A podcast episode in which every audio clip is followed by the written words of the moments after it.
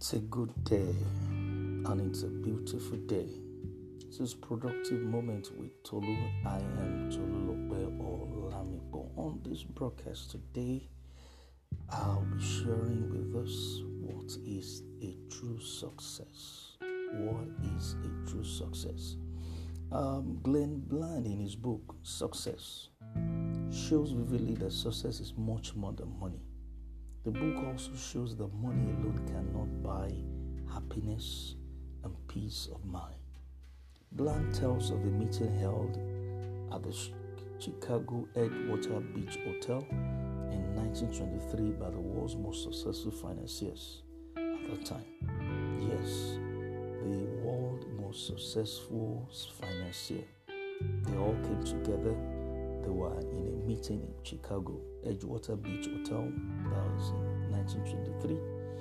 And at the meeting was Charles Schwab, president of the largest steel company in America, Samuel Insull, president of the largest utility company, Howard Hopson, president of the largest gas company, Arthur Coffin, the greatest wheat speculator, Richard Whitney, president of the New York Stock Exchange, Albert Fall, Secretary of the Interior in President Harding's cabinet, Jesse Livermore, the greatest bear on Wall Street, Ivar Kreuger, head of the world's greatest monopoly, Leon Fraser, President of the Bank of International Settlements.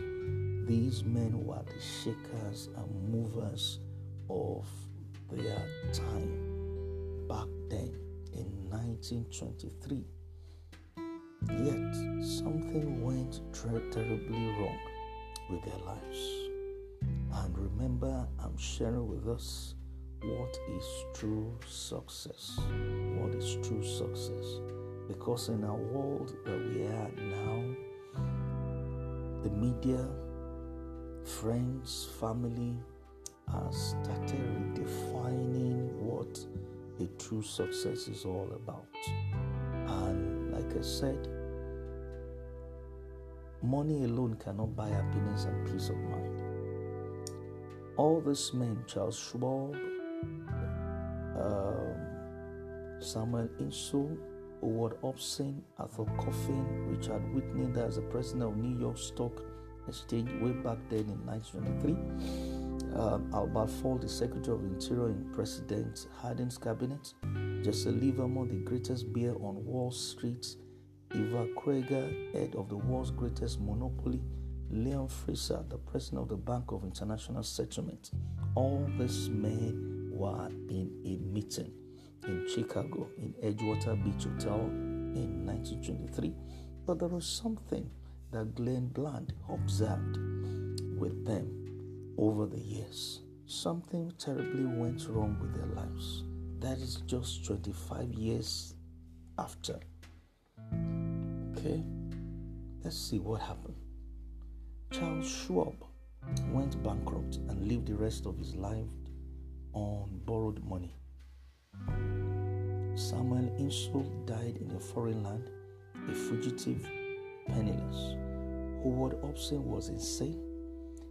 Arthur Coffin became insolvent and died abroad. Richard Whitney had just been released from prison Albert Fall had been pardoned from prison and died at home broke. Jesse Livermore committed suicide. Ivar Kreuger committed suicide. Leon Fraser also committed suicide.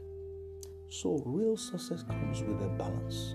Yes, if you make all the money in the world and get all the recognition in the world, but do not have your priorities straight, you will still likely end up a failure.